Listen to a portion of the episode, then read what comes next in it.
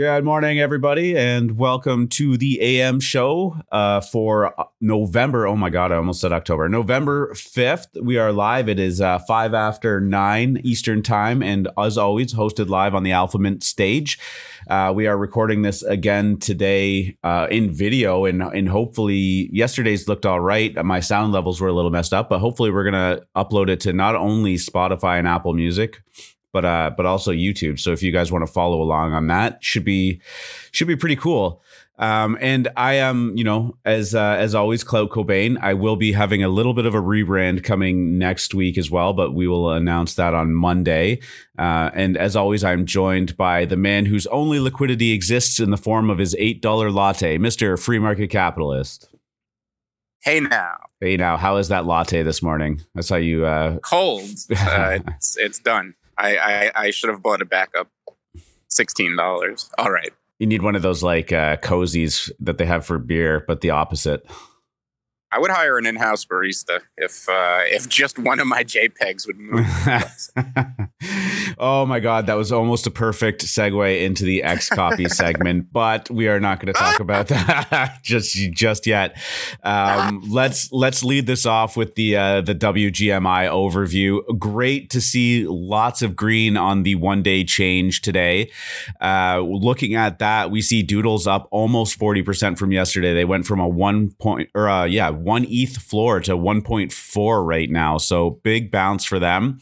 Uh, other notable projects is uh, Peaceful Groupies up 36%. Head DAO bouncing back from 0.3 to almost 0.4. They announced that they are distributing their uh, DAO funds. Uh, Shamdoo got somewhere in the, the vicinity of 60 ETH to himself and started sweeping the floor up there. So uh, always like what they're doing and still bullish on that project. Um, some other notable ones that we're looking at we have uh, Ghosts are up, uh, Women in Weapons, Animetas, Galactic Apes having a nice little run off of uh, Wes's kind of bearish announcement, which we'll talk about later. Um, but you know, it's it seems like the floors, like you said earlier, are firming up. Things are getting a little more solid. Maybe, maybe, maybe we're reaching the bottom here. Looking at the seven day change, uh, there is a lot of green. It's not quite as deep, but it does seem to be getting a little less bleak out there. You know, calling a bottom is is difficult, but there are some pretty positive signs. Uh, two of which are one, you have accumulation under the surface. You know, in traditional markets, often pullbacks, uh, price doesn't show the story. It's what's happening with volume underneath the surface. Are there more buys, you know, than sells? And of course, every time there's a buy, then a sell. But there are ways to, you know, there are indicators where you can measure uh, whether things are being sold or higher, whatever. So there's been a lot of accumulation under the surface, surface and quite a few projects like creatures, uh, like toads, like all the things that fell 80% and everybody was worried about. Those floor prices are are misleading indicators. And I think that between stabilization in price yesterday and quite a few projects, even a little uptick, and this accumulation under the surface, we're certainly getting closer to the end than the beginning. And uh, we even had some pretty successful mints.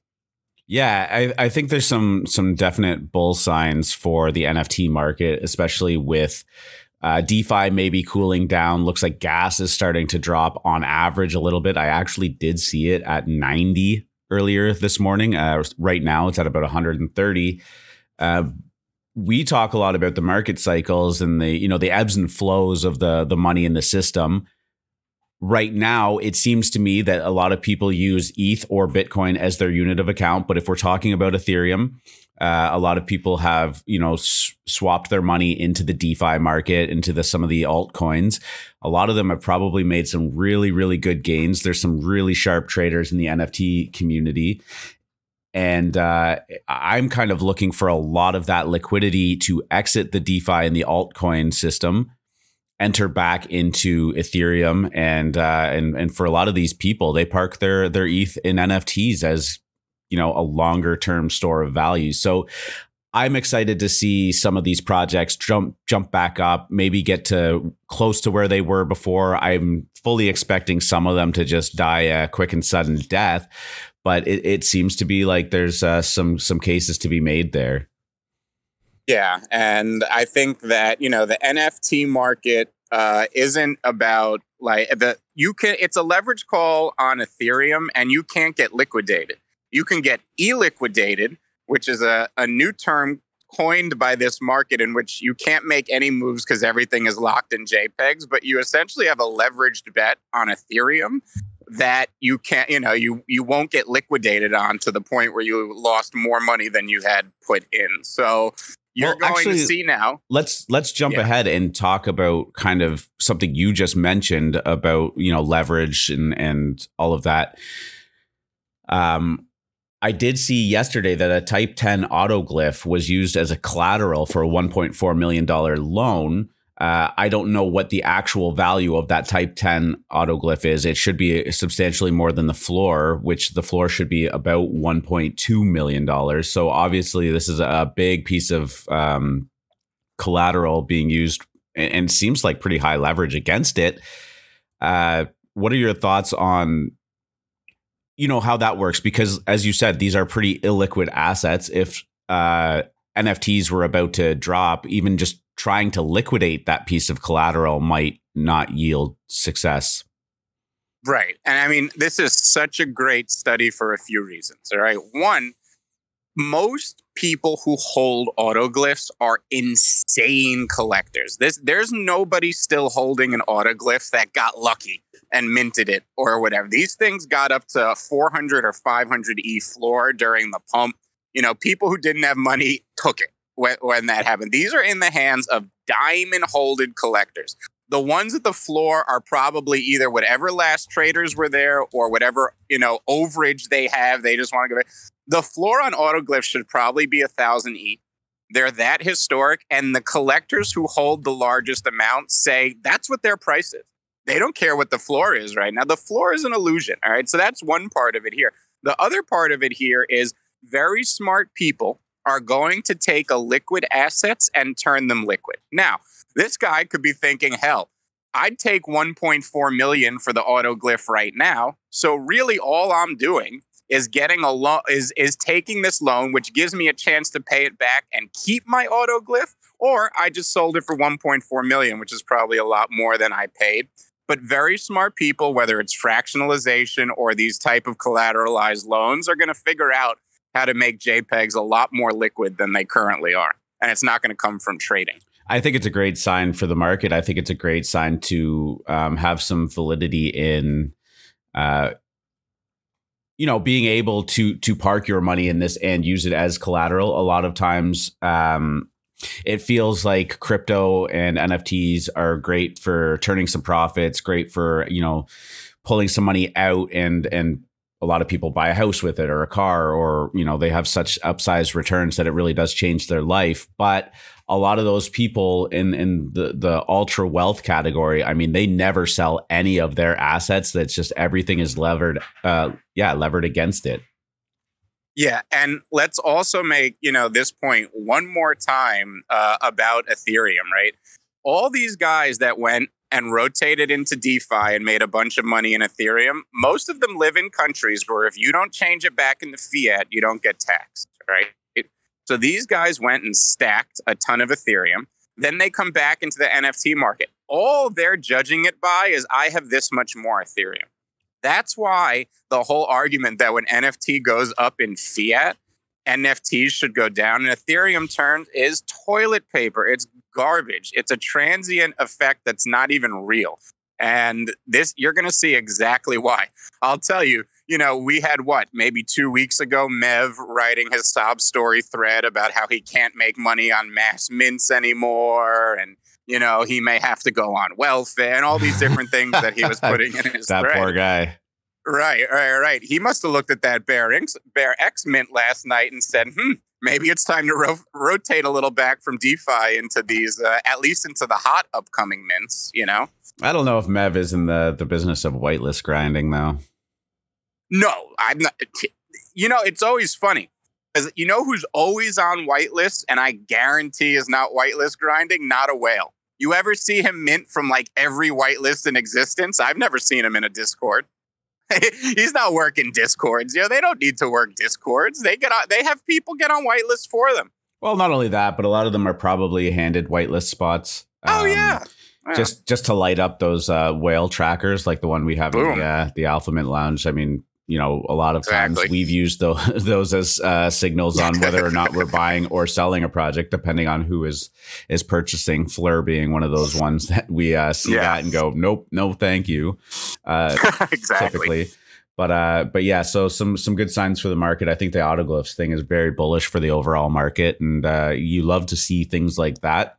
Um, you know, looking forward into my life and and what I want to do, and and um, you know, I don't really ever want to sell my crypto, but uh, uh, things like this happening kind of encourage me to believe that I might not have to.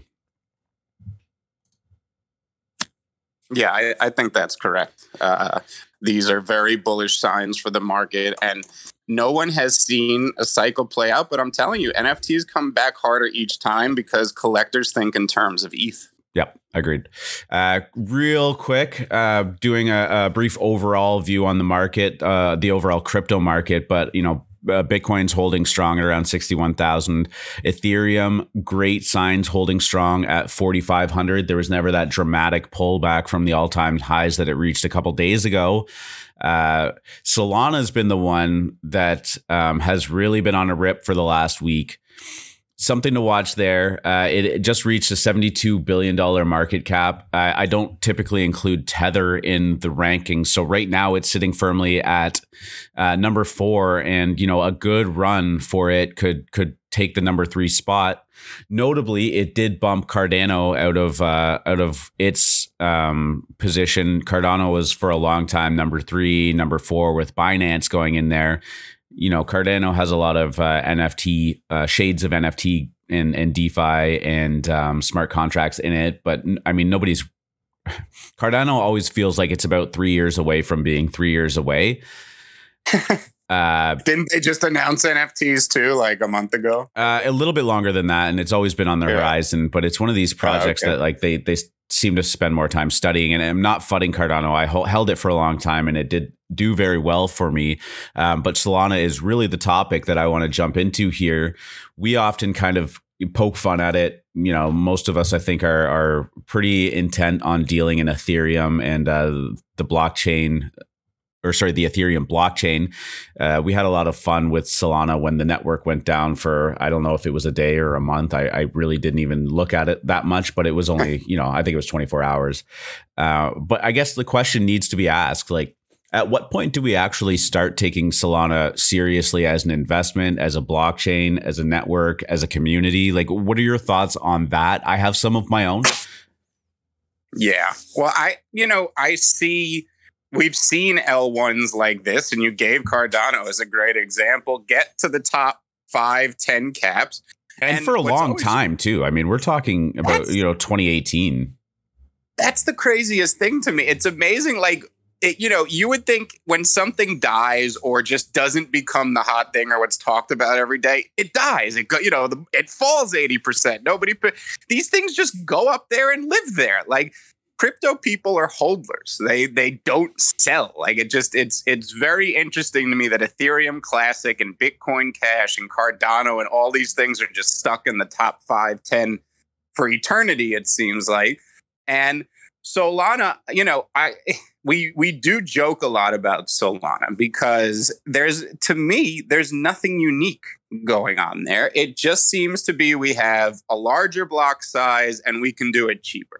But there's absolutely no proof that they can actually do that and scale up. We talk about Gwei is not an indication that Ethereum is not going to succeed. It's an indication that there's a lot of demand for the network. That's why gas is high because people are using it and people want Ethereum.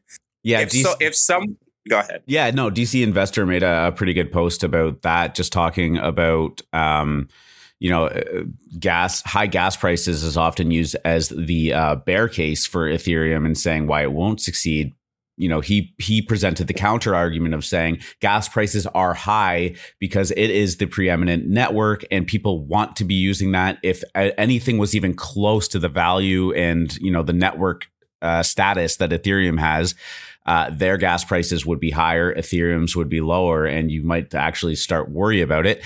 It does sting to pay those gas fees, and you know maybe the uh, the proof of stake will will start to help with that. But um, yeah, Ethereum is is absolutely the the dominant player in this, and and I think it will be for the you know indefinite future and and I would love to have some people on who know Solana better than me to talk about what they think the finer points are.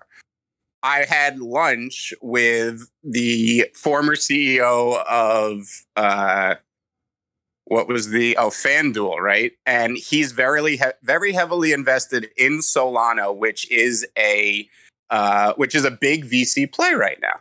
So yeah, he was sitting down. Huge, and, huge bag of it too.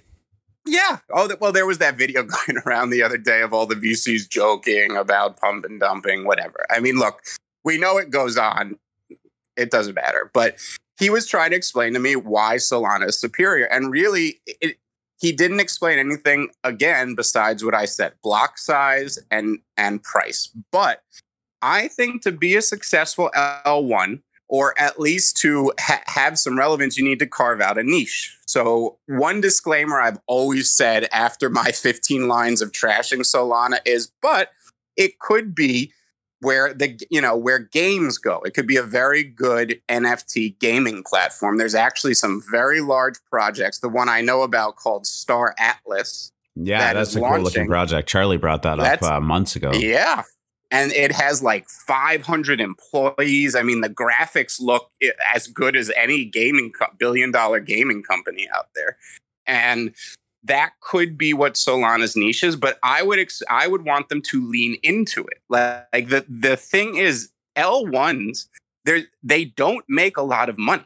Okay, that that's the other thing people have to realize. VCs are trying to sell you something that's not very profitable. The main net on a system usually costs more to run than it produces in profit. Okay, this is the, Ethereum is one case where that's not necessarily true, but this is going to happen when these things try to scale up. What are they selling you?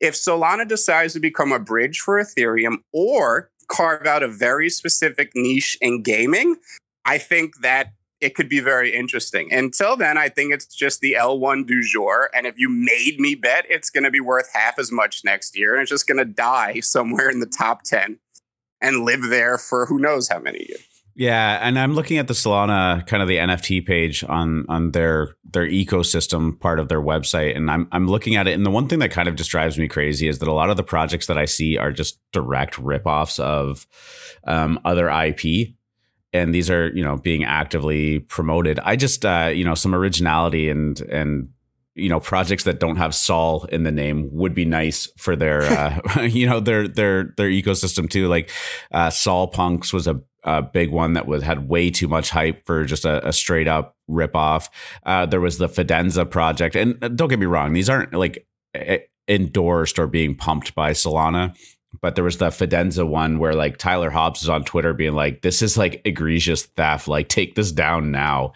uh, it, you know, it just it it does kind of feel like a, a, knockoff ecosystem. But again, I mean, it's it it is still in its infancy, as kind of all of the blockchains are. So, uh, something something to to to look for, and um, you know, I, I don't think that we should. Uh, we can have fun with it, but I don't th- think that we should completely write it off. And and as that space starts to grow, you know, something. And to show and to show we're not just being biased, go take a look at Tezos or the Hic et nunc uh, marketplace. This is another competing L1 that has they're kind of eco-friendly based, so they're more cons- they're they're not they're not trying to necessarily scale up to a size like Ethereum, but they're trying to be the more eco-friendly alternative. There's a lot of great art on there and great one-on-ones that you don't get on other chains. And a lot of Ethereum artists respect Tezos. It's not the case with Solana. Like Cobain said, it right now just feels like a rip-off chain, like just trying to copy what Ethereum is doing. So I think more is to be seen on whether they decide to carve out a niche or actually uh, try to compete with Ethereum on its on its merits. Yeah, absolutely. Uh, let's uh, let's go into a little bit of a lightning round here because we actually discussed some of those topics a, a little bit longer than I intended to. But I mean, amazing discussions about these things uh, can be had, and we could probably spend eight hours doing it. Um, but really, really quickly, XCOPY. Um, a 101 a coin for the ferryman sells for uh, 1330 eth yesterday 6 million dollars us uh, it was listed for 1400 e seven months ago so not a super liquid asset but the um, the sale was finally made. Uh, it, it is a substantial amount of money. It is the all-time high for an XCOPY. Uh, and you have uh, mixed feelings about this i'm sure. And the the good part about this sale is this is not an XCOPY I ever owned. Yes. Uh, I, I have the bad news is I have X copies of the pad, and it's why I'm much more of a holder now because I've observed a lot of cycles. All right, and I tried to trade early on, and again, I am not not. Everyone needs to play to their natural style. I'm a better holder, and I'm better at looking at six month, one year, and three year trends than trying to pick these, you know, pico little tops out, whatever. So X this the other thing I'll say, this is my favorite XCOPY of all time oh, I would love to have this XCOPY. It's gorgeous. But you know, this is why people joke about how wealthy they can be in NFTs, yet they they have no money. They're eating out of a tuna can. It's like this guy was worth 10, you know, six, six million dollars, but how long did it take him to get that? Now he knew it was worth it, and it definitely was. And guess what? It's worth more than that, especially now that that price was paid. But it these things especially the rares, take a very long time to sell. That's why when you're a flipper, you want to focus on floors and projects with volume because you can move. Getting a rare is great, but who knows how long it's going to take you to sell it for what it's worth. I mean, of course you could take a ridiculous price, but you want to get what this is this is my issue, right? I could take a ridiculous price for a lot of things I have in this bear market when I need liquidity, but that just feels stupid. So, you know, for sure. Um, moving on to that, uh, like I said earlier, gas is down. It seems to be slowly dropping back to its uh, you know pre-ship uh, levels. Uh, I saw in business made a kind of a, a cool point. Um, once gas drops and, and then liquidity kind of returns to the market, are we going to see a great unstaking, which is, you know, a lot of these projects uh, ended up being staking projects towards the end of the cycle. A lot of people locked their uh, NFTs into contracts to earn tokens and, and be part of DAOs and whatnot. Uh, gas prices shot up and it became incredibly expensive to interact with contracts. Uh, and you got to kind of wonder if when gas starts to drop, if these things start to to come out of the contracts, or if we're you know happy leaving them in there. I I mean, I staked my head DAO uh, NFTs just before all of this went down, and I mean, it would be insanely expensive just to take them out. Same with the FUD farms and the See My Cats that we had. Uh, Orcs is migrating to layer two to start avoiding this kind of thing. But yeah, these uh, these staking plays definitely took a beating it will be interesting to see as we exit out of this cycle if uh, if they start getting listed or if people become you know re bullish on participating in them. And you know, for perspective, the the orcs we know have crashed a lot, and their underlying currency Zug is down eighty percent. Well, let's do a little math on that, right? I have six orcs right now. Each of them is pulling in about 14 Zug a day at $2, which is $28 times six orcs. I mean, how how many assets are giving you that type of passive income right now? With and you know with jpegs. Like so even during this pullback and this crash these things are pulling in you know half what a normal person makes on a daily basis. It's pretty incredible. Yeah and actually um, with the head DAO i mean similarly they produce 10 uh, head per day, or oh my god, I'm drawing a blank. Sorry, uh, five head, five head per day. Uh, I have six of them, so you know, getting about thirty a day. At one point, they were about 14 15 dollars. Uh, I managed to pull some out and sell them for two dollars a pop, and it immediately provided me with enough liquidity liquidity to take part in a mint. Um, you know, and I didn't have to sell any JPEGs for it. Now it has since continued to drop uh, with the rest of the market. I'm not overly worried about that. I'm more than content to just leave those in there and start, or sorry, continue to generate some of this income. But yeah, pr- pretty cool that you have the opportunity to uh, to to claim and um, sell when those uh, you know when the time is right for you. Uh, another interesting topic about all of this, and we'll definitely have to invite a guest onto the show, is the taxing implications of that. And I know that's a dirty word, but um, you know what happens when you actually accumulate these when you claim them and when you trade them. So uh, things to be conscious of. And uh, you know we're, we're talking about this publicly and recorded now. So if the irs is listening hello. Yeah you you know you have to if you live in a country where you don't get taxed till it changes into fiat then you know you're very lucky because that that's a very good thing. Most of the westernized countries do not uh, view it that way. They don't love it. Uh, okay, no. really quick, maybe a daily top signal. Maybe we'll do a, a daily top signal every day. I don't know, but EA, uh, Electronic Arts, calls NFT and blockchain games the future of our industry. EA has been known in the past for their um, somewhat aggressive use of loot boxes and um, monetization policies for microtransactions. Uh, and you know, I'm not sure if it's bullish or bearish that they are seeing the the value of NFTs, but uh, yeah, they are. They definitely have their eye on blockchain technology, and I would be looking for them to enter anytime now. I think it's the double edged sword we talked about yesterday that all these centralized companies see what's happening and they're all going to pivot to appear like they're doing the same thing that we're all doing here on you know OpenSea and Ethereum and all that stuff and it won't be. It's a it's a centralized closed metaverse that they're going to control they're going to control and give you the appearance of ownership yeah, so, I mean, there's a there's a case is, that uh, The Sims is kind of one of the first uh, examples of a metaverse, even though it was you know for a long time closed in single player, but uh, a, a, bit of a peek into the way that people live their lives, you know, digitally.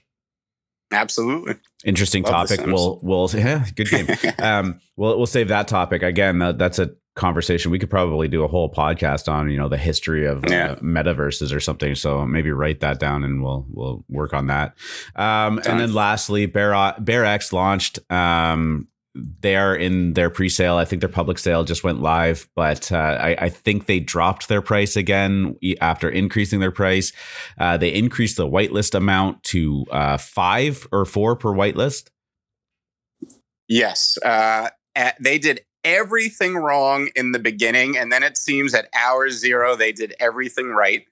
They had a very successful sellout. They allowed anybody on the whitelist to mint four. And again, if I had been watching this live, given the last two weeks, I'd have been scared. I'd have been like, crap, now the whitelist is just going to basically have all this supply they're going to be able to dump right on the market you know the moment they're able to like that just i think that they were worried me. about a lot of their um early whitelisters kind of leaving when the the whole scam went down so yeah but BearX wasn't for what Sorry? There was a duplicate token issue. I was just reading, no, I'm reading what In Business was putting in the chat, seeing if it was pertinent to what we were talking about. But I mean, the bottom line was they minted out and now they're up a good 20, uh, 10x in the secondary market.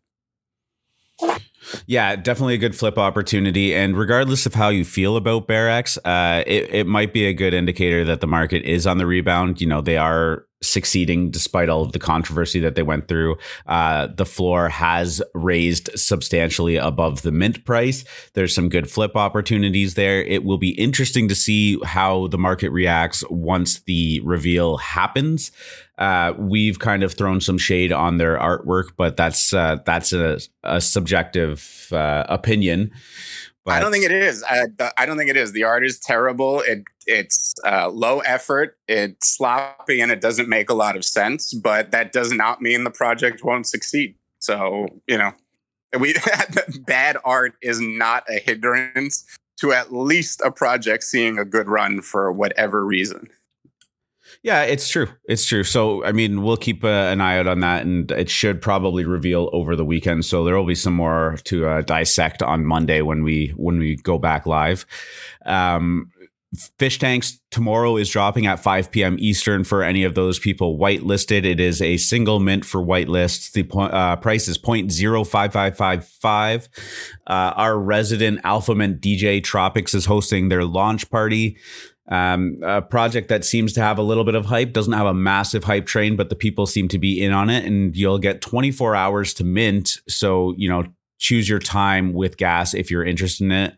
Uh, there's some pros and cons to this it's a pretty unique project. I like the art of it. I actually like, really like fish tanks for some reason, so I could see a digital frame having this uh, these fish floating around in it.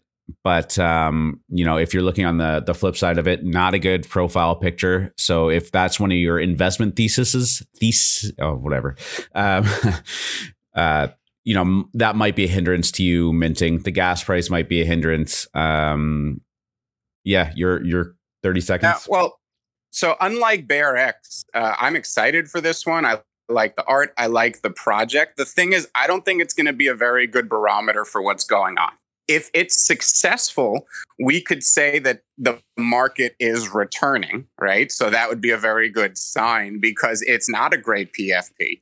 Okay. But if it fails, we're not going to know whether it's because the market is still depressed or whether it's because they just don't play properly as a profile picture or a flex you know, there's a lot of good things going for it. They have punks and bored apes and and gapes and kaiju's all excited about the drop, and we do love the concept. So we'll see. I'm definitely minting those.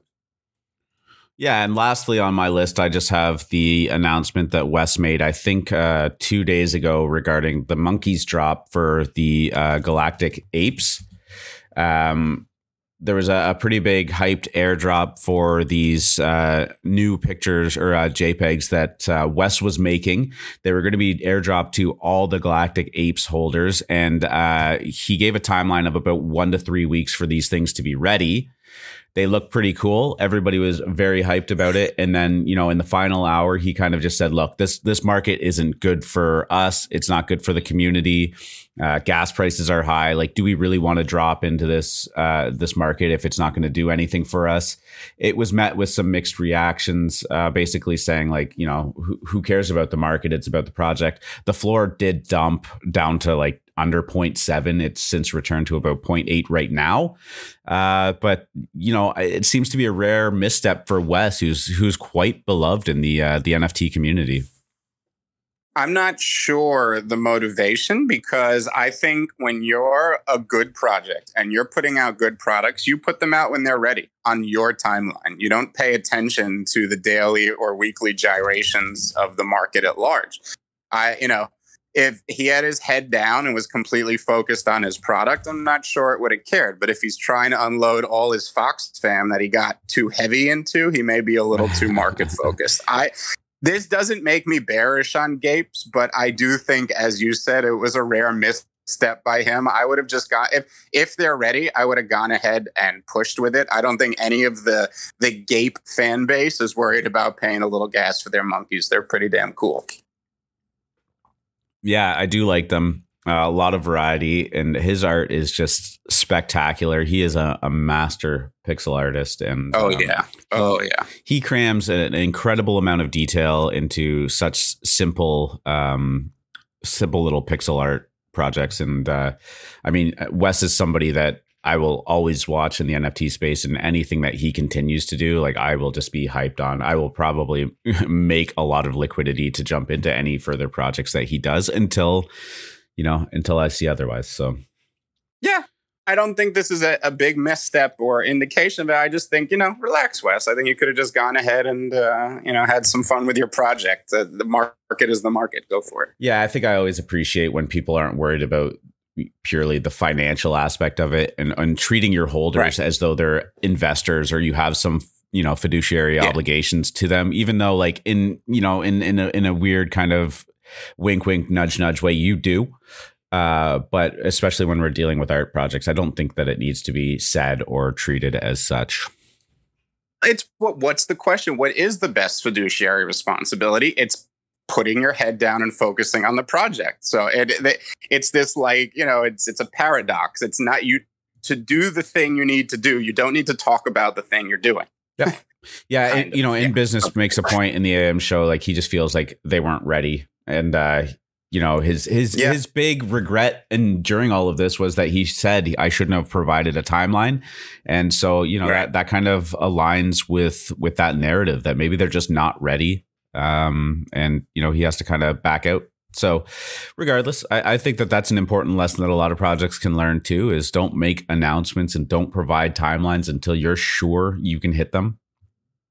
We talked about it last week. Timeline management, biggest mistake, even good projects. I'm not even sure that was last week. That might have been two days ago. I have no, I have no idea anymore. All right. On that note, um, as always, we will do the open mic session. Uh, if anyone wants to jump up on the stage and come shoot the shit with us and talk about some things, uh, raise your hand. We will bring you up, and um, you know we'll we'll kill another 20 minutes until we uh, close the show down. Uh, shout out to Marcin again. Um, you know, one of the project or pirates of the Ireland devs that we did an interview with last Friday. Um, we mentioned it earlier, but it wasn't recorded. But they uh, they have since dropped their mint price down, reacting to the market. Always an encouraging sign. Uh, they have sold a couple more pirates, which is encouraging as well. And as they said, their goal is to just put their head down and uh, continue to grind. So good to see him. He's actually raising his hand, so I'm going to bring him up here for a couple minutes.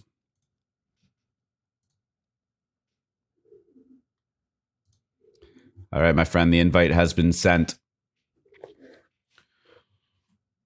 Okay. Hello, guys. Hello, friend. How are you? Uh, good morning. Oh, good morning. Good morning. It's good afternoon here in Poland. Right. Yeah. Um, yeah. Forgot we have a always global good morning in the metaverse. Uh, yeah, it's true. Okay. Okay. I'm quite. I'm still uh, quite new to to this NFT world, meta world.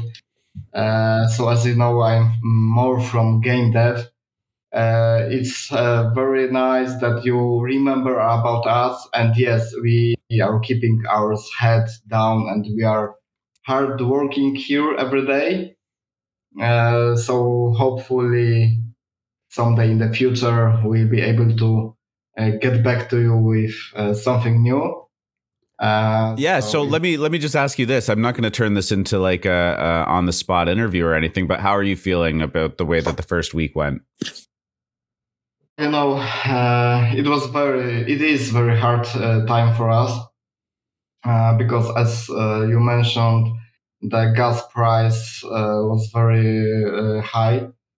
Um, we have plenty of people who seems to be interested in our project, but for some reason they hold on. they didn't mint um, There's definitely a chicken and an egg situation that happens with yeah, these mints, yeah. right? Where like people want to mint, but they don't want to mint unless they're seeing other people mint, and it kind of causes this, uh, you know, a game of chicken where you're you're kind of staring down this, uh, you know, another car and who's going to move first.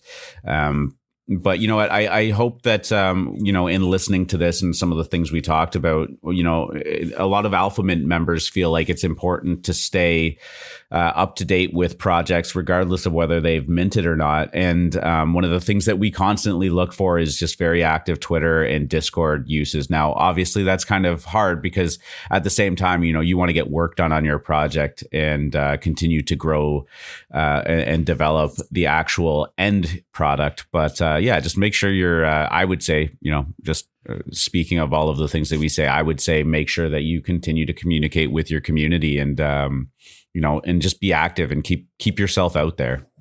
Yeah, uh, that's why uh, I've uh, today jump in to your show because all the time I I'm something like this. Oh, it's is it yet? No, no, it's not yet. And oh my God, it, it was already. I am late, right? Uh, so today I'm happy that uh, I hit uh, your time when you are on on live. Yeah, and yeah, we are hardworking, and as you said, uh, it's very important to connect all things together uh, to give uh, feedback to community to stay with them and from the other hand to to uh, create your product and product and uh, focus on, on it. So it's hard to connect all things uh, together at once. Yeah, I mean, I mean, great for you guys. I, I think that uh, if you if you keep working away at it, that you know, success will find you. Whether it's project or Pirates of the Ireland or or any subsequent you know projects that you end up doing as you take some learning experiences from this so uh, yeah we appreciate you hopping up on stage i'm going to uh, open up the uh, the stage to anybody else that wants to jump up here but i just want to say thanks for uh, for hopping on with us okay yeah thank you yeah we'll we'll talk to Thank you soon you. i'm sure um, yeah, if anyone else wants to uh, to raise their hand, I saw a little bit of discussion going on in the AM show chat. You know, Drip Cult giving the uh, the bull case for the Galactic Apes, just saying just buy them and hold. I mean, these things are uh, you know potentially the next blue chip, and of course he did the disclaimer that I should probably be saying about every ten minutes. Oh, IMX, sorry. Oh, my mistake. There were two conversations going on in the same time there, and I, uh, yeah. So he's talking about immutable X. Actually, the IMX is something that I need to spend a couple hours digging deep on and, and learning about. Uh, it seems to be getting a lot of discussion. Do you know anything about IMX right now? Isn't Immutable X the uh, second project by Deus X? Is that their new? and, no, I don't think so. No, I. It's a gaming uh, L2 layer. Yeah, yeah, I know it's an L2. Ethereum. Yep. So it's the Soul Killer. Speaking of Solana, uh, rest in peace. Thanks for playing. IMX debuts today. On to the next one. AVAX Avalanche. That's the next one for you kids that like the the L1 hype cycles. There you go. Not financial advice. N- Oh, NFA uh, I'd like yeah. yeah. I'd like to point this out. Uh, one of my longtime follows, Alex NFT, A L E X X N F T on Twitter. If you'd like to go follow him, who's been MIA because he's been at NFT NYC all week, tweeted this morning. Good morning, or GM. It's Friday. Perfect time to buy more NFTs. So I just wanted to to send out that message to everybody that Huge the whales signal. that were yeah, out- perfect. yeah, at NFT NYC are now back at They're their back, computers yeah. in their hovels with their hoodies on, uh, doing their thing. Perfect. Uh, don't see any hands up right now. Another thing that I saw, um, actually, Wes in in the Galactic Apes Discord um, posted a thread by somebody on Twitter named Crypto STPN. Um, they have an ape as their their logo, so you know some somebody in the ape community. Um, essentially the, the title of the thread is how i almost got scammed today. And uh, so he goes on to say that he has some nfts that he was looking to sell. I'm assuming these are, are higher priced high value nfts uh, because it wasn't just a simple OpenSea list. Um, you know a, another guy got in touch with him to about the pricing. And and so they they got to work on uh, making a deal on on on a trade um, so they were using uh, one of the NFT swap, NFTtrader.io. Um, he was saying he was sending screenshots of an error, something has happened. Then he tried to initiate it and said, "Oh, you know, this isn't working. Like, let's find a, a different address. We'll cancel the trade. I'll throw you some extra money for gas." Um, they got some, I'm, I'm air quoting, mods involved from the NFT Trader Discord uh, in a private chat. They managed to get this guy onto a video chat to try and to work out the issues that they were having. Um, and that's when some red flags started going up for this guy. So they did a video chat they're trying to walk him through some of the ways that they can fix this for him. And one of the things that they asked him to do was to trade, uh, to change his uh, MetaMask settings from English to Arabian, which is not a language that he knows. Um, now they were just, I, I guess the angle was that their native language is Arabian, so they need to be able to read what's going on there. So he did it, and of course, when you change those settings, now you can't understand a single fucking thing that's being said. Are So- you kidding me? Is- Yeah. Um, they navigated him to the security and privacy tab, which he, again, was unaware of uh, what it was because it was in Arabic. Uh, and basically, their goal was to get him to click the reveal secret recovery phrase um, button. Now, fortunately for him, some red flags did start going up. Um, yeah, just just some. Nothing about that seemed sketchy to begin with. Uh, but he did he did realize kind of what was happening in time, disconnected with them, got in touch with the actual mods from the actual Discord. Uh, but holy shit! I mean, I'm I'm assuming this guy's portfolio is in the seven figures. If this is how he's going to um, go about, you know, trading and swapping NFTs, this isn't just a simple floor trade.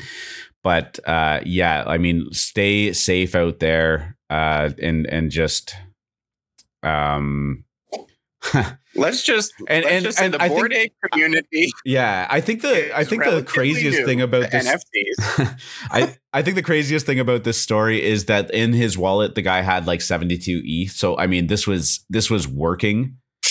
Um, people were falling for it, but like always just assume that if you've never spoken to somebody and sketchy things are happening, it probably is really fucking sketchy. Yeah.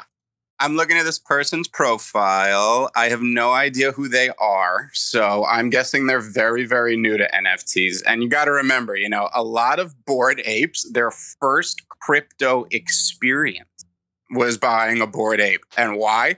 Because they came from Top Shot, where you could buy Top Shots with your credit card. So most of them never had to change over into Flow or ETH or anything to get their first NFTs. And then all of a sudden, this big thing in their forum was Bored Ape. So I will just say the Bored Ape uh, crew is very diverse, and you don't see a lot of punks falling for this uh, for, for, this particular type of maneuver. No, just and, and, you know what? Drip Cult uh, posted in the AM show chat that you know actually other people have fallen for it. They've shown the ones. One guy got taken for three apes, which uh, stings a lot.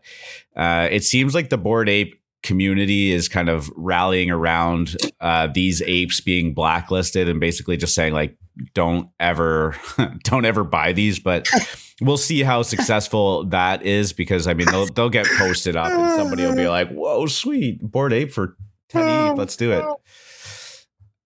Yeah, oh, funny man. when you say that about blacklisting them because I mean the the contract owner can just freeze those particular tokens if they've um, interesting. They can do that, right? Like it's uh, it's, ah, it's yes, like the same truly as Tether. decentralized. Tether can turn themselves off. Tether can tether in USDC. They can freeze your wallet specifically um, you know, the only things that are really not freezable are uh, ETH and BTC. Every other shitcoin exactly. in ERC20 and everything else can be fucking turned off with the flip of a switch. But which um, is how it should be. Nothing. the only thing that needs to be de- the only thing that needs to be decentralized is your L1. Everything yeah. built on top of it's going to be decent is going to be centralized because that is more convenient for particular pro- like it's very difficult to have a good product that is completely de- decentralized and like interfacing with regular people. It just it doesn't work. Yeah. Um, I, I, love the also- um, one of the comments on the the the Twitter thing that said the you know the three, the three got the three got stolen. They they basically just said if you can copy something that doesn't that just make it literally fungible. So like basically telling the guy just like right right click save as and you got your apes back. Oh god. Ooh. And that oh, that's another good point. They're all fungible. These are collectibles. These are not non. Oh, ah, we got them. We got them right. fired up. Yeah. Here, like get get this man his soapbox. Oh no, no, no, no fun Uncle you, Free Market. Ah, if um, you kids if, don't know, all right, go ahead. It's sorry, it's it's funny because it reminds me. I don't know if you guys remember in uh, I think it was 2017 when um, you know someone put out a seed phrase and there were like a shitload of uh, ERC 20s in there, but um, yep. there was no ETH in there, so you couldn't move it out. And uh, I don't know if you guys are familiar with this story at all or not, but like it makes me kind of wonder if someone's going to do the same thing with um, with an NFT with an address full of NFTs. Because basically, what they did was they put out the seed phrase, um, and everybody's like, "Holy fuck, we need to get these! We need to get these!" And they're trying, they're sending an ETH to fucking move these coins out, but it's actually a contract and as soon as you send ETH in, it immediately sends the ETH back out to another address. Oh my god! So people are sitting around, they're fucking spamming this thing, sending an ETH to try and like you know take these coins. And uh, the the address collected something like I think it was half a million bucks or something like that. Holy shit! At the time, oh, which now would be like a hell of a yeah, right? Because people just because uh, people kept freaking sending an ETH to try and uh, Wow. steal these coins. It'd be funny if someone does something similar with um, with NFTs. So many, you know, it's true. Uh, let's so uh, okay, like just full disclosure. Let's not give anybody any ideas here. Like it's like yeah, I mean, all I- I signs mean, point yeah, back to that this scam I'm not- originated not- from the uh, AM show. Like I'm not God. condoning that at all. no, no. But at the same t- at the same time, if you if you see an address and then you're like, oh, let me send some ether to steal this NFT, it's kind of like, all right, well, you're a cunt anyway. you know what there's there's so many stories in crypto that like literally are too good to be true but actually were true like you hear about the $8000 turning into like 5 billion with the the ship Yeah. investment like that is like the definition of a too good to be true story and yet it Yeah. was a legitimate story and i think that a lot of people think there's so many of these opportunities out there. They just need to get that one, that one time, uh, that they Yeah. ignore all of the red flags that are are popping up and and should be, you know, really focused on because they think, well, this is my shot. Like, oh, I got a secret seed phrase, or or this guy is offering me like 10x the floor of my whatever. All of these things Yeah. should just You- like just it's- take it slow and and easy you'll you know if you if you play your cards right and you just you know accumulate bit by bit especially with the appreciation of the underlying assets of this you will be fine Yeah, something Yeah, I I- always tell people: if something sounds too good to be true, it you know, ninety nine point nine percent is too good to be true. right Um, and but because and of all of this is for all these scams. that's because uh, you know all of these stories are so public everything's on the blockchain anybody can find this stuff that even if it's 99.99% of the time it's too good to be true one in 10,000 will actually be this crazy success story but you know Yep. those stories rise to the top you don't hear about the other 900 or 9,999 times that everybody lost their shirts uh Yeah. trying to pull something like that off so you know with a And grain of thi- salt right Yeah, and this is why whether you're talking about a token or an NFT project, you need to think about that first when it comes to your uh, when it comes to your customers because it's you know it, it is a very easy type of attack, so to say. And yeah The um, the only other thing I was going to comment on, maybe, uh, which I heard you guys talk about earlier, was um, the gas fees on ETH, right? So, yeah, I, I agree that when gas fees are up, that is actually bullish because that means people are actually using the network. And people always like to go on about, oh, but this is cheap and that is cheap and bloody fucking blah. But the actual reality is no no other network comes close. Fucking, you know, anywhere near the amount of um, for the amount of load that's on the ETH network.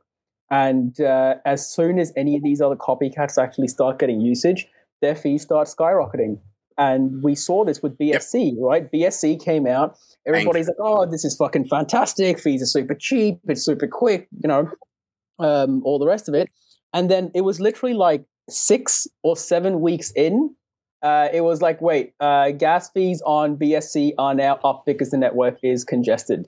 Uh, you had the same thing with Solana, like um, Binance fro- froze withdrawals for like a week or something because they were like the network's congested and they couldn't fucking fix it. I think one of the Um, biggest issues with this is uh, I think there's two sides of it. One, um, we've most of the people in here have been in this space long enough to remember, you know, even just last year, ETH being around three hundred dollars. So when you start saying 0.01 of three hundred dollars, you're talking about you know eight, nine, ten bucks, whatever. Um, Pretty digestible fees. The hype cycle of these um, these ecosystems really starts to run up when the price starts Yep. to go up. So now we're sitting at Ethereum at almost five thousand dollars. Point Yep. one or sorry, point zero one is now fifty dollars. Uh, but that height and that increase in price is what typically attracts new people to the the Yep. ecosystem.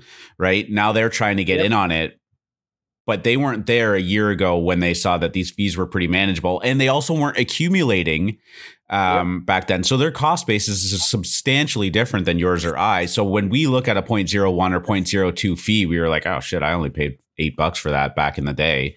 Um, Yep. So the frame of reference is completely different for for people, especially new ones entering the space as true. as the hype cycle continues. Right.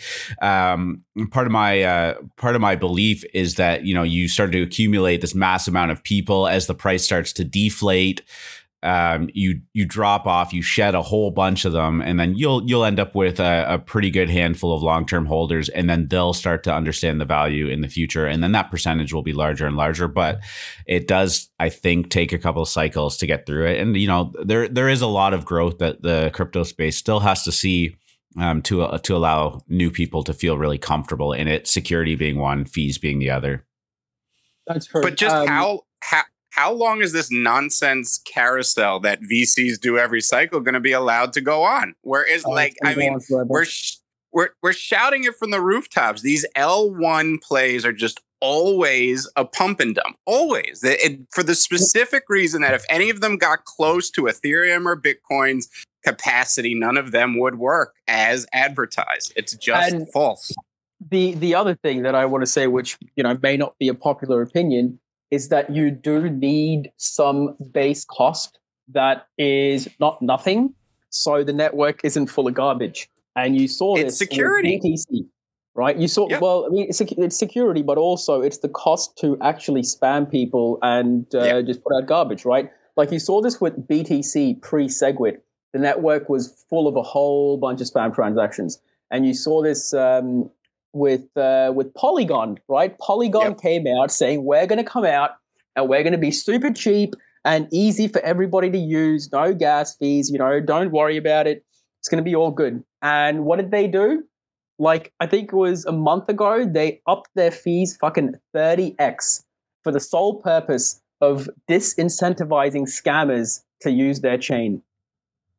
Exactly. I mean, that's so, it's so well said. It's a great point. I mean, people don't understand that when you are decentralized, the only regulating mechanism is price. That's the only way that you can regulate or make a nice atmosphere is with price, security, and spam. It's the only it's way. the answer to every time somebody says, "Well, what about the 51% attack?" And the answer is always that it would be so expensive to accumulate, you know, 50%, 51% of the hash rate or 51% of uh, Yeah. a coin or anything like that, 51% of the voting rights. It would be so expensive and you would turn all of the other participants off of the network that trying to accumulate up to that point will be, you'll never get a return on investment in that.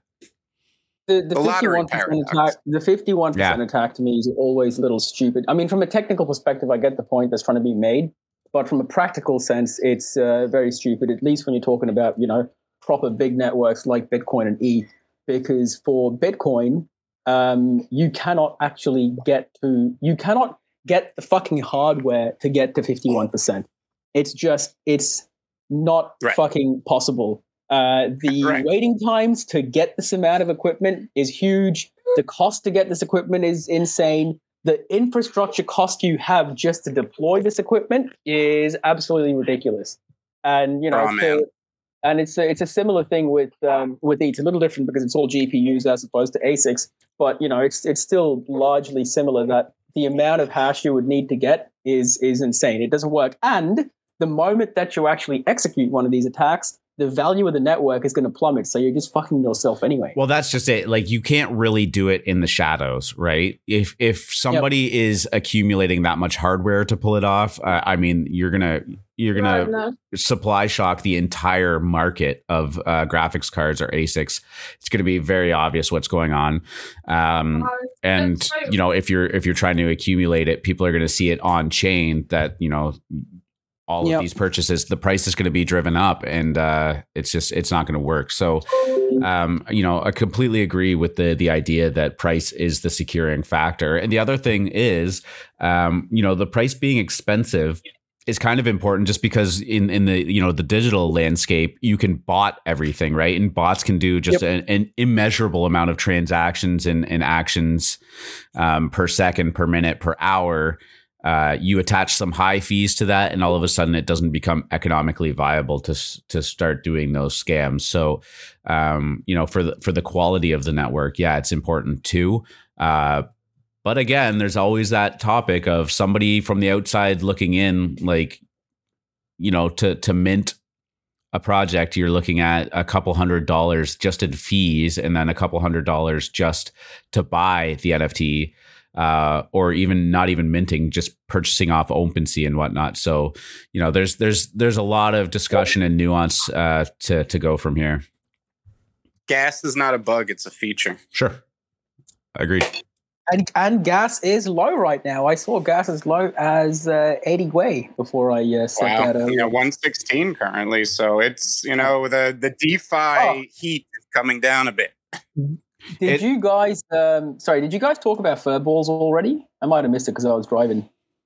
I hear it talked about a lot. We didn't. I mean, not a whale just minted, I guess, a pre-sale because they were free or something. But let's see. I'm looking at the website right now. Oh, they look cute. They look like yeah, crypto I had a couple of people. That, I, had, I know a couple of people that got into the They do, They it- look like crypto kitty. but they um, they're apparently like a full functioning game. Yeah, Apparently, a full oh, functioning game. cool. Ooh. looking Game at it guide, right let's now. Furballs.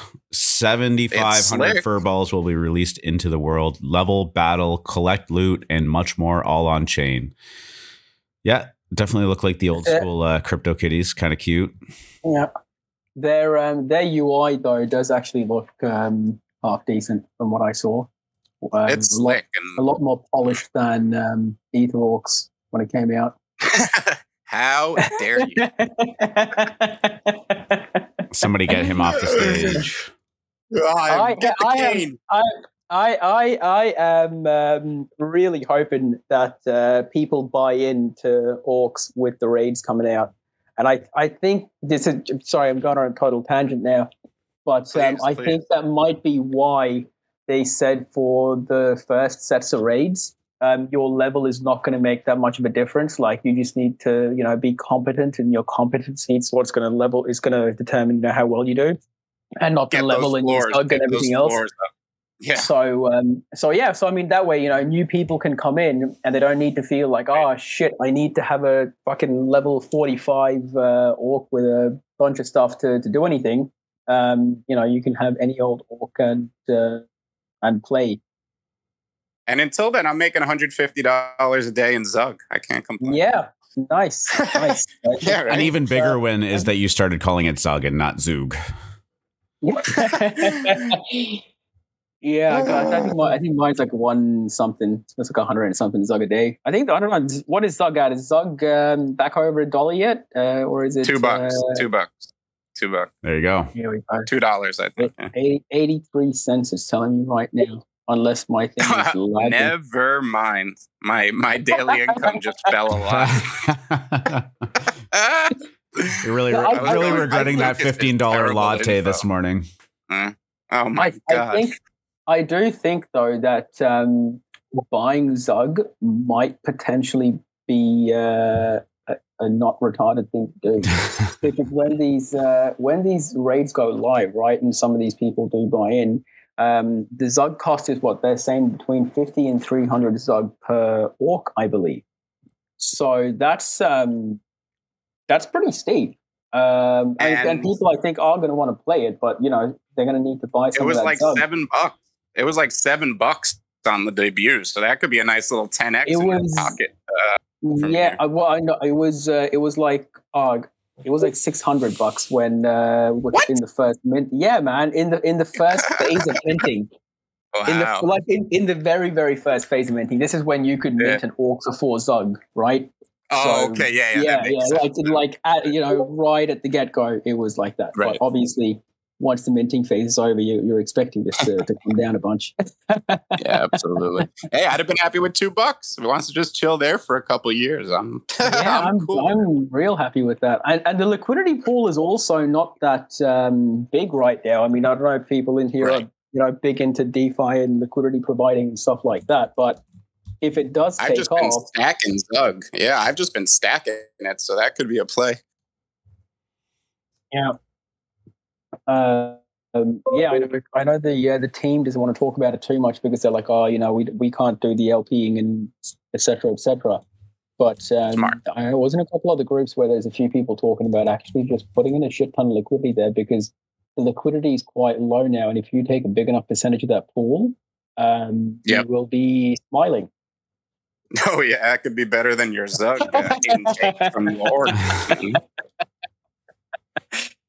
Yeah. I don't know. Yeah, Yeah. like I, I, for the time being, personally, like I'm, I'm, I have what I have staked. I don't think I'm going to be touching any staking projects or their derivative tokens, um, other than the ones that I'm bringing in for the time being. Just, I don't know. There, it. These cycles It's- happen so quickly. We went through like the text-based JPEGs. We went through, um, you know, the the staking ones, the game ones. There's, you know, all these little mini cycles, and I just want to see them start to come back before I start to accumulate anything more. I well, I mean, first and foremost, we Yeah, need to see. NFTs kind of rebound. Um, obviously, if you're liquid now, is a good uh, buy the dip opportunity. But um, yeah, I personally feel pretty good just sitting on the sidelines and uh, doing stuff like this and just learning. yes, sir. Yes, sir. Um, all right. On that note, I am running out of time, so we are going to have to wrap this up. Thanks, as always, to uh, to Illidan for coming up and uh, getting our morning started. Uh, good to see Marcin in here, jumping up on the stage too. Seeing some familiar faces in the crowd. Marcos Tech twelve, Chipper fifteen, Ty Money is in here. Joshua Cottrell has a great little NFT series. No, I shouldn't say great little NFT series. Has a great uh, NFT series uh, that he drops on OpenSea. So if um, you have any interest in uh, mushroom heads, you got to go check that out. I apologize, the name is escaping me off the top of my head. Do you remember it? Free market. I don't, but you got to go check out Josh's work. His- he his art is amazing. uh, a project thread in the AlphaMint projects page. if I'm Shroom not head. Sorry, Shroomhead. Yeah, yeah. Uh, but they are really sick. You got to go look at them. Yeah, he actually just dropped one uh, two days ago in the Shroom drop. Yeah, yeah. Drop your NFTs uh, thread down below. He's got one on there, and it is uh, it's fucking dope. And this one's animated. It's it's looking pretty slick. Ooh. So, thank you for uh, for jumping into the show. Always the uh, familiar faces: Bailey, Rajesh, Trades Air, in business, Curin, uh, Drip Cult's always in here. Appreciate it so much, guys. Um, so yeah, this is going to be the last show for the week. We're going to jump back on Monday, get the ball rolling again for next week. So as always, good luck out there. Good luck this weekend, and we will uh, talk to you soon. See you Monday. Later. Ciao.